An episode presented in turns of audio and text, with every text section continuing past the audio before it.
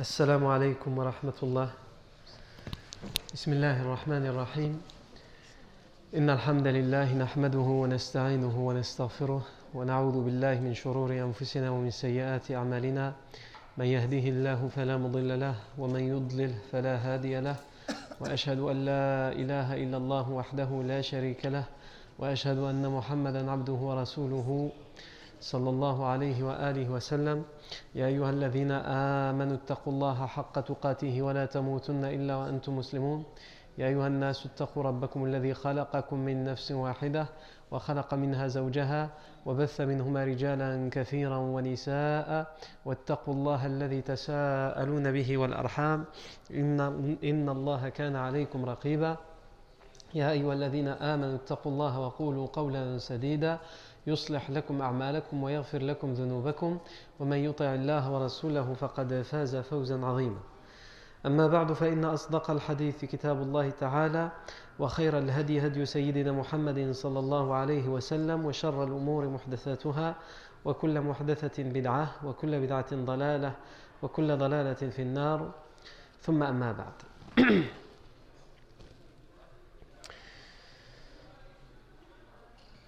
La, fois dernière, on a expliqué comment a eu lieu la rencontre secrète entre le prophète Mohammed et les plus de 70 compagnons de Médine qui sont venus et qui ont donc pris un rendez-vous secret avec le prophète sallam pour euh, euh, donner, euh, leur, prêter serment d'allégeance, ce serment d'allégeance qui sera connu sous le nom de Bay'atul Aqabati Thaniyah, le deuxième serment d'allégeance de l'Aqaba.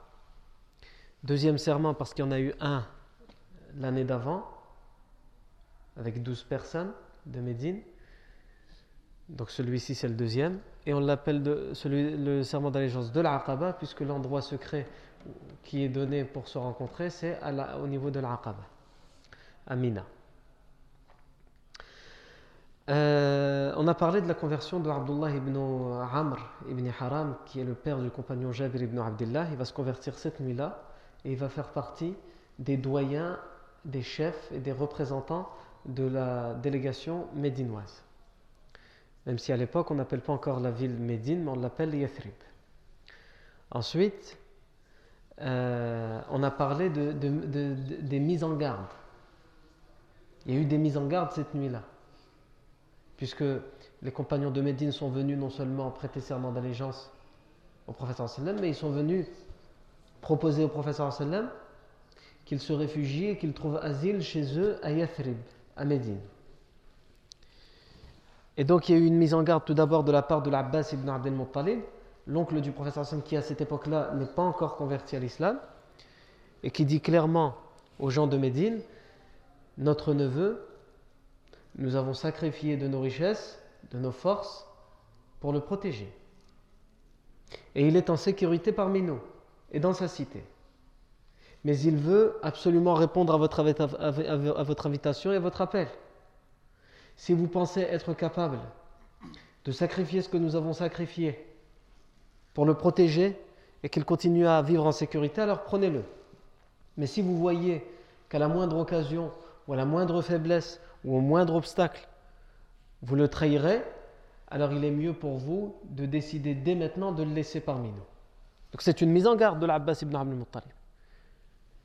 Il y a aussi le compagnon de Médine qui avait, qui avait assisté au premier serment d'allégeance de l'Aqaba, l'Abbas ibn Ubada ibn Nadla, qui lui aussi met en garde en disant Sachez que en lui proposant ce que nous lui proposons, en lui prêtant serment d'allégeance, en lui donnant notre cité de Yathrib comme asile et comme refuge, nous nous mettons à dos la plupart des tribus.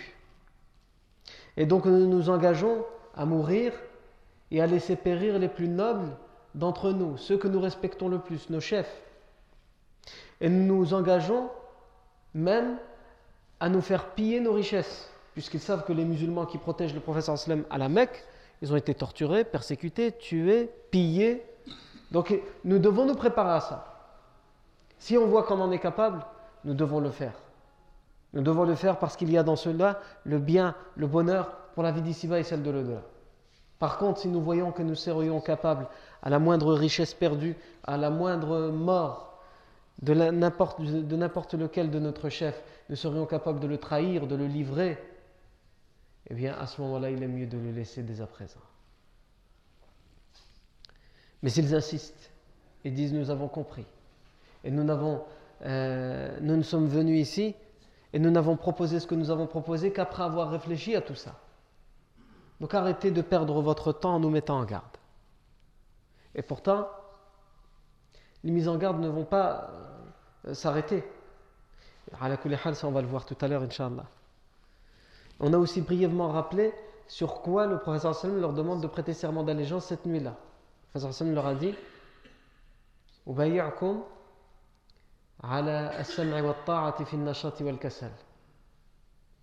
Vous me prêtez serment d'allégeance pour m'obéir, pour m'écouter, m'obéir. Quand vous êtes euh, en forme, quand vous êtes prompt à m'obéir. Et même quand vous n'en avez pas envie.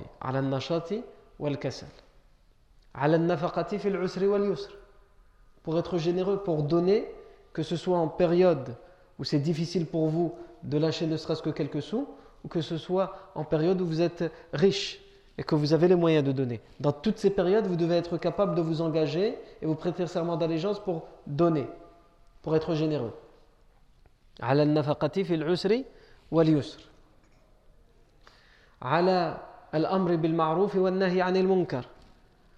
Vous vous engagez, vous prêtez serment d'allégeance que vous euh, appellerez à ce qui est bon, à ce qui est bien, et que vous interdirez, que vous empêcherez le mal, le blâmable.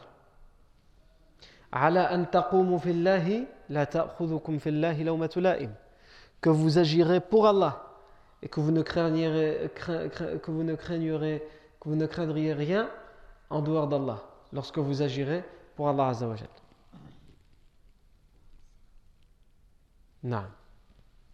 Et ensuite, ala an على أن تنصروني إذا قدمت إليكم وتمنعوني مما تمنعون منه آباءكم وأبناءكم وأزواجكم ولكم الجنة Et vous prêtez serment d'allégeance, vous vous engagez à me secourir. Et c'est celui-là ici le plus difficile. Et c'est sur celui-là qu'il y a eu les mises en garde. Que vous engagez à me, à, à me secourir et à me défendre comme vous êtes capable de défendre vos propres personnes, vos enfants et vos épouses. Si vous acceptez de prêter serment d'allégeance sur tout cela et que vous le faites, que vous l'appliquez, alors vous aurez le paradis. Ici, on voit qu'il y a une différence avec le premier serment d'allégeance de l'Aqaba. Le premier serment d'allégeance de l'Aqaba, le professeur Hassan, quand il leur a dit de prêter serment d'allégeance, c'était qu'est-ce qu'il leur a dit? Que vous n'associez rien ni personne à Allah. Ici, ce n'est pas cité dans les versions qu'on a. Parce que ça va de soi, ces gens-là qui viennent sont déjà musulmans. Ils ne se convertissent pas en même temps que le serment d'allégeance. Ils sont convertis, ils sont convertis pour la plupart à Médine, lorsque Moussa ibn Omer, qui a été envoyé par le professeur sallam, faisait la da'wa là-bas, ils se sont convertis à Médine, donc ils sont déjà musulmans. Mais ils ne connaissent pas tout de l'islam, et surtout ils sont venus proposer l'asile au prophète sallam. Donc, le premier serment d'Al-Aqaba, c'était que vous n'associez rien ni personne à Allah. que vous ne voliez point. que vous ne pratiquiez ni l'adultère ni la fornication. ولا تزنوا ولا على ألا تشركوا بالله شيئا ولا ولا تسرقوا ولا تزنوا ولا تقتلوا أولادكم que vous ne tuez pas vos enfants puisqu'ils avaient comme euh, coutume de d'enterrer leurs fillettes vivant, vivantes. ولا تقتلوا أولادكم ولا تأتوا ببهتان تفترونه بين أيديكم وأرجلكم et que vous ne pratiquiez pas le faux témoignage, la calomnie. Non. ولا ولا تأتوا ببهتان تفترونه بين أيديكم وأرجلكم ولا تعصوني في معروف et que vous ne me désobéissez pas tant que je vous commande le bien. Non. Ça, c'était les, articles sur lesquels ils ont prêté serment d'allégeance pendant le premier serment d'Al-Aqaba. Donc, ce sont des choses qui sont acquises. Maintenant, les nouvelles choses qui viennent s'ajouter, c'est euh, le protéger le professeur sallam. De manière générale, appeler au bien et interdire le mal. Agir pour Allah et ne craindre personne en dehors d'Allah lors de nos actions. Écouter, obéir au doigt et à l'œil au prophète, etc. etc. Non. Ici, les mises en garde continuent. On a le compagnon Al-Bara ibn Ma'rour. Al-Bara ibn Ma'rour, vous vous rappelez c'est qui Al-Bara ibn Ma'rour Al-Bara ibn Ma'rour, c'est celui qui a, pendant le voyage vers la Mecque, changé de direction de prière. C'est un chef de, de Médine, des Bani Salama si mes souvenirs sont bons, et qui a décidé, de manière individuelle, de ne plus prier vers Jérusalem, mais de prier vers Mecca. Il était le seul à le faire, personne n'était d'accord avec son idée. Et lorsqu'il s'est présenté au professeur sallam, le professeur sallam lui a dit Tu étais sur la bonne direction de prière si seulement tu avais été patient.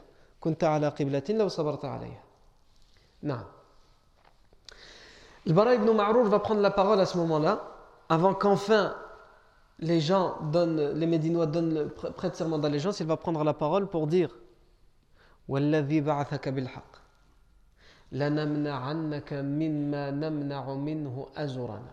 donc il a entendu les mises en garde de l'Abbas ibn Abdul Muttalib. Il a entendu la, mise en garde de l'Abbas ibn Ubada ibn Nadla et il a entendu sur quoi le professeur sallam demande qu'on lui prête serment d'allégeance. Et donc il répond en disant وَالَّذِي بَعَثَكَ بِالْحَقِّ لَنَمْنَعَنَّكَ مِمَّا نَمْنَعُ مِنْهُ أَزُرَنَا فبايعنا يا رسول الله فوالله نحن أهل الحرب وأهل الحلقة ورثناها كابرا عن كابر Il va dire Je jure par celui qui t'a envoyé par la vérité. Donc je jure par Allah. Je jure par celui qui t'a envoyé par la vérité. Que nous te défendrons comme nous défendons nos vêtements. Et ici, les, Arabes ont l'habitude de dire ça pour, pour dire comme on se défend nous-mêmes et comme on défend nos épouses, nos familles quand ils utilisent ce terme, mais azurana, c'est pour dire comment on se défendrait soi-même et comment on défendrait nos, familles, nos épouses. Alors prends notre allégeance au messager d'Allah. Prends notre allégeance. Nous sommes les gens de la guerre. Puisque toutes les mises en garde qu'il a entendues jusqu'à présent, c'est des, on le met en garde contre la guerre. Mais qu'est-ce qu'il dit lui? Il dit Nous sommes les gens de la guerre. On veut nous faire peur à travers la guerre. Et nous, on avait expliqué que depuis plus de 120 ans, les tribus médinoises entre les Haus et les Khazraj étaient en guerre depuis plus de 120 ans. Donc il dit Si c'est juste la guerre, on a l'habitude. Nous sommes les gens de la guerre. Et nous sommes les gens des armes. La halqa ici, c'est pour dire silah, les armes. Nous avons l'habitude de ça. On est né dedans, on est tombé dans la marmite quand on était petit. Nous sommes les gens de la guerre et les gens des armes. Nous l'avons hérité. Ça, cette coutume de guerre et tout ça, on l'a eu de père en fils. On l'hérite de père en fils. Moi, je l'ai appris de mon père, qui lui l'a appris de son père, qui lui de son père, etc., etc., etc. Donc, c'est pas avec ça, c'est pas ça qui va nous faire reculer. Prends notre allégeance au messager d'Allah. Naam. Al-Bara ibn. On voit ici que quand l'Abbas ibn Abdul Muttalib a parlé, Abbas ibn Abdul Muttalib, c'est l'oncle du professeur sallam, c'est un polythéiste, et c'est le chef des Bani Hashim à cette époque-là. Et tout de suite, qui a parlé? L'Abbas ibn Ubada ibn Nadla, comme on l'a dit la, semaine dernière, pour dire que lui aussi mettait en garde ses compagnons dans ce serment d'allégeance, pour bien leur faire prendre conscience sur quoi ils prêtent allégeance, et pour dire que eux aussi, ils ont des choses à dire et qu'ils n'ont pas peur, ça ne leur fait pas peur. Ensuite, qui prend la parole? Un autre chef parmi les chefs médinois, Al-Bara ibn Ma'rour, qui était aussi très respecté. Tellement respecté que personne ne l'a insulté d'innovateur lorsqu'il a décidé de changer la direction de la prière. Et ensuite, quelqu'un d'autre, un autre chef de Médine, d'une autre tribu de Médine, se lève à son tour pour parler. Qui ça? Euh, Abu al-Haytham ibn Tayyihan. Et Abu al-Haytham ibn Tayyihan, vous vous rappelez de ce nom, c'est un des douze Médinois qui ont prêté serment d'allégeance au professeur Sam lors du premier serment d'allégeance de l'Aqaba. Il était présent l'année d'avant, la douzième année après la révélation, pour prêter serment d'allégeance avec les douze autres personnes pour, le, premier serment d'allégeance de l'Aqaba. Et lui, il va prendre la parole aussi. Et il va dire Ya Rasulallah. Lui, c'est autre chose. Il veut s'assurer de quelque chose auprès du prophète Il va dire Ya Rasulallah.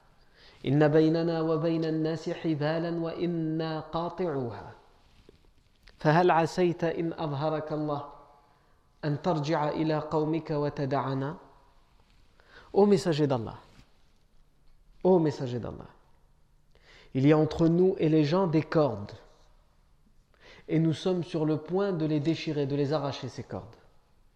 Il y a entre nous et les gens des cordes et nous sommes sur le point de les arracher en te prêtant serment d'allégeance. Qu'est-ce qu'il veut dire par là? Il veut dire nous avons des alliances, puisque le système tribal de l'époque dans la péninsule arabique était basé sur le système d'alliance. Telle tribu était alliée à telle tribu, et plus on était allié à des tribus puissantes ou à de nombreuses tribus, plus on était respecté, craint, et plus on était puissant. Et moins on avait d'alliance, moins on était respecté, et moins on était puissant. Donc ils savent qu'en s'engageant à donner un asile au prophète Mohammed et aux musulmans qui sont considérés par la puissante tribu des Quraysh comme étant des apostats, des hérétiques, des renégats, des rebelles, ils savent que ça va faire quoi? Automatiquement, c'est comme un jeu de domino. Toutes les alliances qu'ils ont avec les puissantes tribus qui respectent les Quraysh, elles seront rompues. Parce qu'on n'a pas le droit de prendre des rebelles et de les protéger. C'est une façon de rompre, de rompre les pactes, les engagements, les alliances qu'on a avec d'autres tribus.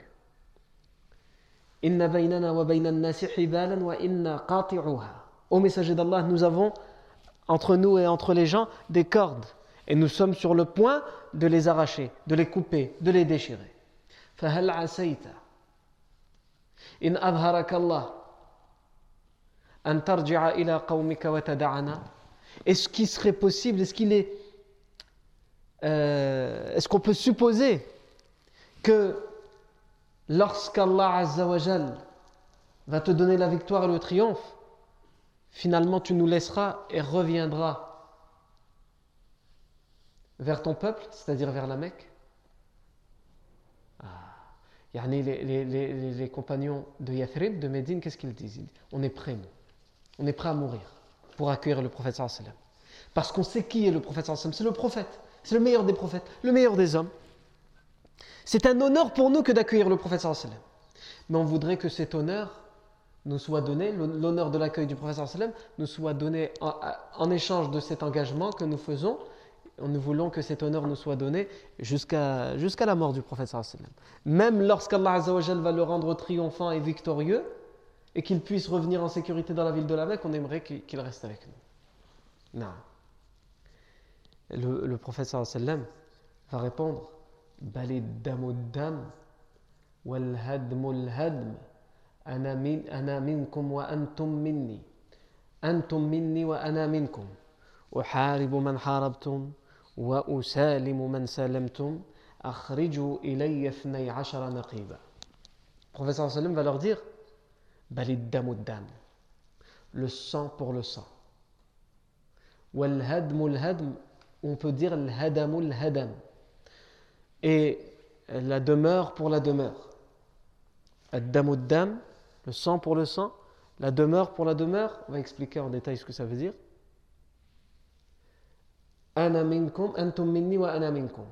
vous, êtes, vous faites partie de moi et je fais partie de vous. Je ferai la guerre à qui vous faites la guerre. Et je ferai la paix à qui vous faites la paix. Le professeur Hassan, il leur fait comprendre qu'ils n'ont pas rien à craindre de ce côté-là. Le professeur Hassan, il leur donne cet honneur jusqu'au bout. Et ça va d'ailleurs se vérifier lorsque le professeur Hassan va libérer la ville de la Mecque. Il va rester euh, si mes souvenirs sont bons, 19 euh, jours à la Mecque et ensuite il retourne à, Médine pour terminer ses jours à Médine. Alors que il peut revenir dans sa ville natale qu'il aimait tant. Non, il retourne à Médine. Et aussi, le professeur Sam n'auront pas son engagement. Évidemment, il est euh, impensable que le professeur Sam puisse rompre un de ses engagements. Et comme on va le voir à travers toute sa vie, tous les engagements qu'il va faire, que ce soit avec des musulmans, des bédouins, les tribus juives, etc., etc., jamais le professeur n'a rompu ses engagements. Ce sont toujours les autres qui les ont rompus lorsqu'ils ont été rompus. Donc le professeur leur dit le sang pour le sang, hadm, la demeure pour la demeure. Minni wa. Vous faites partie de moi et je fais partie de vous. Je fais la guerre à qui vous faites la guerre. Et je fais la paix à qui vous faites la paix. ou. Le sang pour le sang. C'est-à-dire, mon sang, c'est votre sang. Et votre sang, c'est mon sang. C'est ça que ça veut dire, le sang pour le sang. Mon sang, c'est le vôtre et votre sang, c'est le mien. C'est-à-dire que si je vous demande de prêter serment d'allégeance pour protéger mon sang, pour pas que mon sang ne soit coulé, eh bien, mon sang, c'est comme votre sang. De la même manière que vous devez me protéger, moi, je dois vous protéger. Aïwa. Mon, mon sang est sacré, vous devez le protéger, mais, ça va, c'est réciproque. Moi aussi, j'ai le devoir de vous protéger, de vous défendre. Donc c'est la même chose, nous sommes à égalité dans cet engagement. Ad-damu dam ou al-hadamul hadam. Ici, la demeure pour la demeure.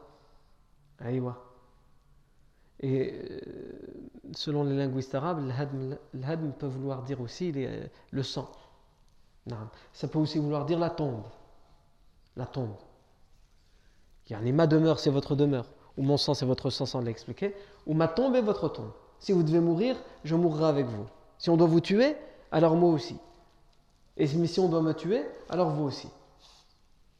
Cette parole du prophète sallam, c'est un proverbe arabe connu et ancien qui était utilisé par les tribus lorsqu'elles faisaient des pactes entre elles-mêmes dans la jahiliya. Hein. Je parle ici de la jahiliya bien avant la naissance du prophète sallam et bien avant la venue du prophète sallam. Lorsque les tribus faisaient un pacte d'allégeance, comme euh, le raconte euh, le, savant Zamarshari, il dit les tribus, lorsqu'elles avaient décidé de signer un pacte, un engagement, une alliance, de sceller une alliance, comment ils faisaient? Bah, ils faisaient pas comme les Indiens, ils fumaient le calumet de la paix, non, c'était pas comme ça. Qu'est-ce qu'ils faisaient eux? Ils allumaient un feu, donc euh, il y a un petit rapport, euh, mais c'est pas tout à fait la même chose. Ils allumaient un feu et ils imploraient Dieu et leur divinité, puisque c'était des polythéistes, ils imploraient leur divinité que ce feu, si un jour n'importe lequel d'entre eux rompt l'engagement et l'alliance qui a été scellée, que ce feu, il ne puisse jamais profiter des bienfaits du feu, puisque le feu nous rapporte bien, beaucoup de bienfaits. Il nous permet de, voir dans la nuit, c'était la lumière. Il nous permet de cuisiner, de, manger. Il nous permet de nous réchauffer, etc., etc. Ils imploraient les divinités que ce feu ne puisse plus jamais leur être bénéfique, c'est-à-dire ils, demandaient à Allah, et euh, plutôt à leur divinité, puisqu'ils étaient polythéistes, ils leur demandaient que le feu ne, leur soit plus utile. Même s'ils veulent utiliser le feu, il ne leur soit plus utile. Et qu'au contraire, ce ne soit que les effets néfastes, la nuisance du feu qui s'abattent sur eux. C'est pour ça qu'ils allumaient ce feu, pour sceller le pacte qu'il y avait entre eux à travers ces, euh, incantations et ces invocations. Non. Et il disait Ad-damuddam. Autour de ce feu, après ces incantations, il disait Ad-damuddam wal-hadmul hadm le sang pour le sang et la demeure pour la demeure. Ma maison, c'est votre maison et votre maison, c'est ma maison. Sukasa ismikasa. C'est ça. Non. Le professeur Hassan a ensuite dit Antum minni wa Mais dans le, chez les Arabes de l'époque, il ne disait pas ça. Le professeur Hassan a juste repris ça, a juste repris damuddam wal hadmul had. Quant au reste, qu'est-ce qu'ils disaient eux? Ils disaient Ad-damuddam wal hadmul hadm. ما يزيده طلوع الشمس إلا شد وطول الليل إلا مد ما بل بحر صوفة وما أقام رضوى بمكة Ça veut dire le lever du soleil ne la yaziduhu tulu'u shamsi illa shadda ne fera que renforcer notre pacte. C'est-à-dire plus les jours y passent et plus ça ne doit pas, notre pacte il ne doit pas s'user. Au contraire, plus le temps passe et plus ça ne doit faire que renforcer notre engagement, notre pacte et notre alliance. Puisque généralement chez les êtres humains c'est l'inverse. Quand on s'engage, quand on jure, quand on prête serment pour quelque chose, les premiers jours ça va, et au bout d'un moment on commence à rentrer dans une routine et on oublie. Et il disait non. Il jurait que plus le temps passait et plus il devait renforcer ce pacte.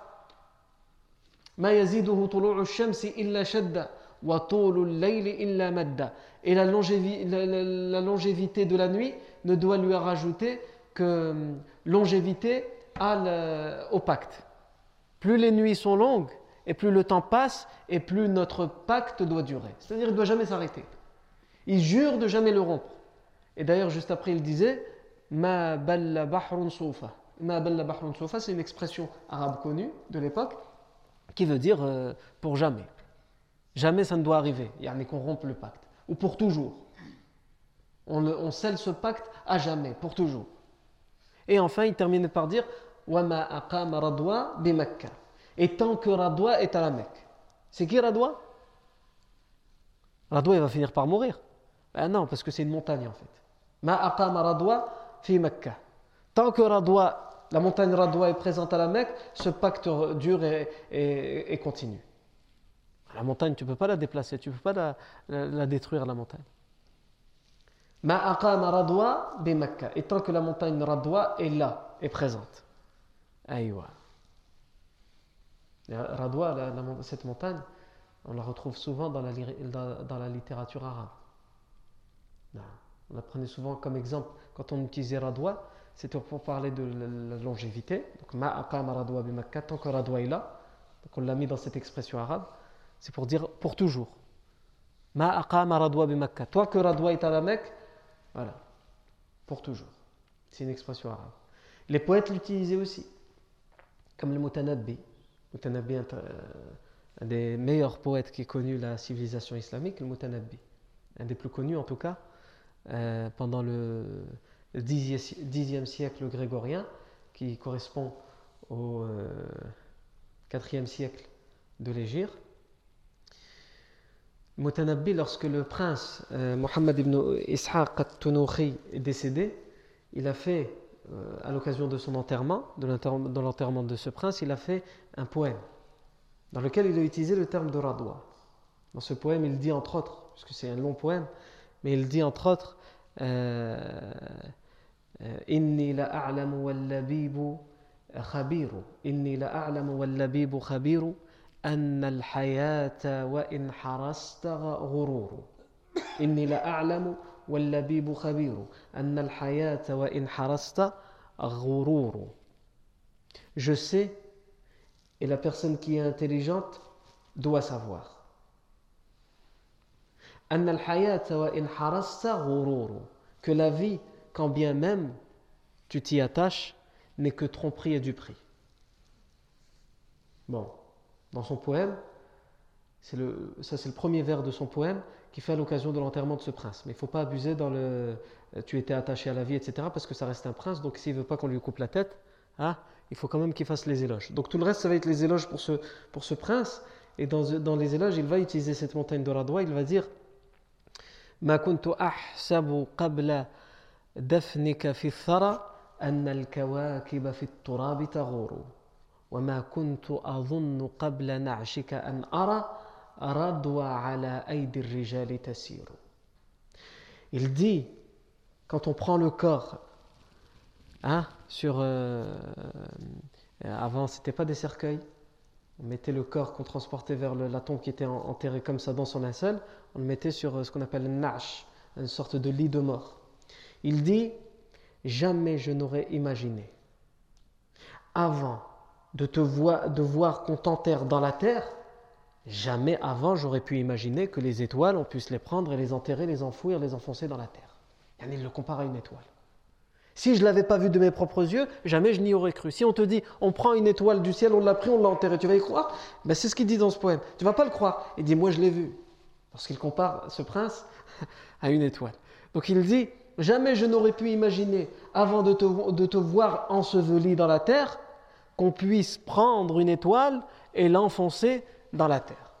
وما كنت أظن قبل نعشك أن أرى رضوى على أيدي الرجال تسير Et jamais je n'aurais pu penser, imaginer, n'avoir ne serait-ce qu'un doute avant de voir ton lit de mort s'élever sur les épaules et les mains des gens parce qu'ils l'ont transporté, jamais avant ça je n'aurais pu imaginer que les hommes puissent transporter la montagne Radwa. Il le compare ici à la montagne Radwa. Tu peux, tu peux prendre la montagne, tu ne peux pas la prendre. C'est quelqu'un de trop puissant. Comment les gens pourraient la prendre? C'est impossible. Et là, il a été pris. Pourquoi? Parce qu'il le compare à cette montagne Radwa. Et on voit juste un dans ces deux vers comment il était euh, talentueux dans le poème. Le Mutanabbi a fait son premier poème à l'âge de 9 ans. C'était vraiment quelqu'un euh, qui était euh, une très très grande pointure dans la littérature, dans la poésie arabe. J'ai fait cette parenthèse par rapport au fait que le professeur sallam a réutilisé dans ces termes lorsqu'il leur a répondu quelque chose qu'ils connaissent. Lorsque les Arabes liaient les pactes, ils utilisaient le terme ad-damuddam ou al-hadm Le sang pour le sang, la demeure pour la demeure. Mon sang c'est le vôtre, votre sang c'est le mien. Ma demeure c'est la vôtre, votre demeure c'est la mienne. Antum minni wa ana minkum. Vous faites partie de moi et je fais partie de vous. Je fais la guerre à qui vous faites la guerre. Et je fais la paix à qui vous faites la paix. Non.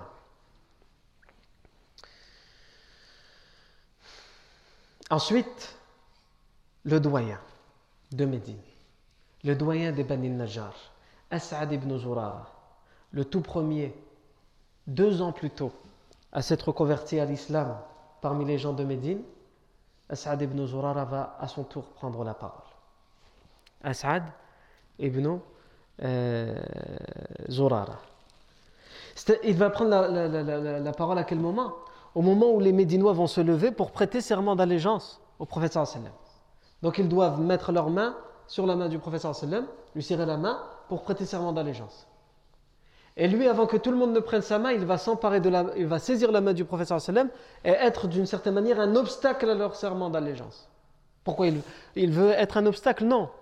Mais c'est parce qu'il veut encore s'assurer une dernière fois, comme l'ont fait Al-Abbas ibn Abdel Muttalib, Al-Abbas ibn Ubada ibn Nadla, Al-Bara ibn Ma'rour, et euh, Abu al-Haytham ibn Tayyihan, il veut s'assurer une dernière fois qu'ils ont bien conscience de ce qu'ils vont faire, de ce qu'ils s'apprêtent à faire. Lui, il est prêt à le faire, mais il veut que tout le monde soit sur la même longueur d'onde. Donc il prend la main du professeur sallam et il leur dit Inna lam nadrib. Il va dire Ruwaydan ya ahla Yathrib,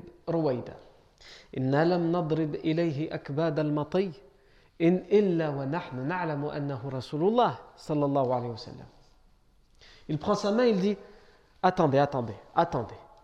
Attendez, gens de Yathrib. Habitants de Yathrib, attendez. Ne vous précipitez pas. Nous n'avons fait tout ce chemin de Médine jusqu'à ici, de Yathrib jusqu'à ici, qu'après que nous ayons la certitude que c'est bien le messager d'Allah. Qu'est-ce qu'il est en train de leur dire? C'est-à-dire ça, c'est acquis. Hein? C'est pas pour ça qu'on prête serment d'allégeance. L'année d'avant, on avait prêté serment d'allégeance pour ça, pour dire La ilaha illallah Muhammadur Rasulullah. Mais là, c'est pas pour ça. Hein. Ah, attention. On a fait tout ce chemin que parce que nous étions déjà convaincus et nous savions que c'était le messager d'Allah. Par contre, inna mufaraqatul arabi kaffa wa qatlu khiyarikum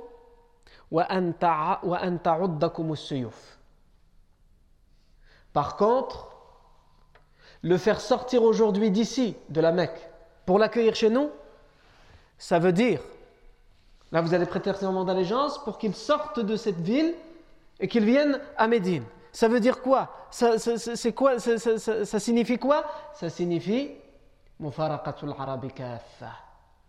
ça signifie que vous allez vous séparer vous divisez de tous les Arabes, de toutes les tribus. Vous allez être marginal. Tout le monde vous en voudra. Pas simplement les Quraysh, mais tous les Arabes de la péninsule arabique. Vous allez vous mettre à dos toute la péninsule arabique. Les centaines de tribus qui existent, elles vont être contre vous. C'est ce que vous allez faire.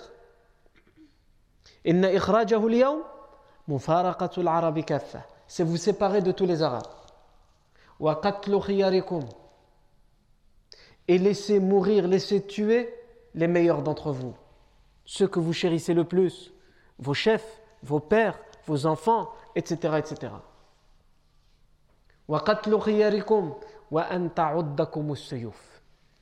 Et aussi aussi que les sabres, que les épées vous dévorent. Jamais vous n'aurez la paix. Les, les guerres s'abattront sur vous.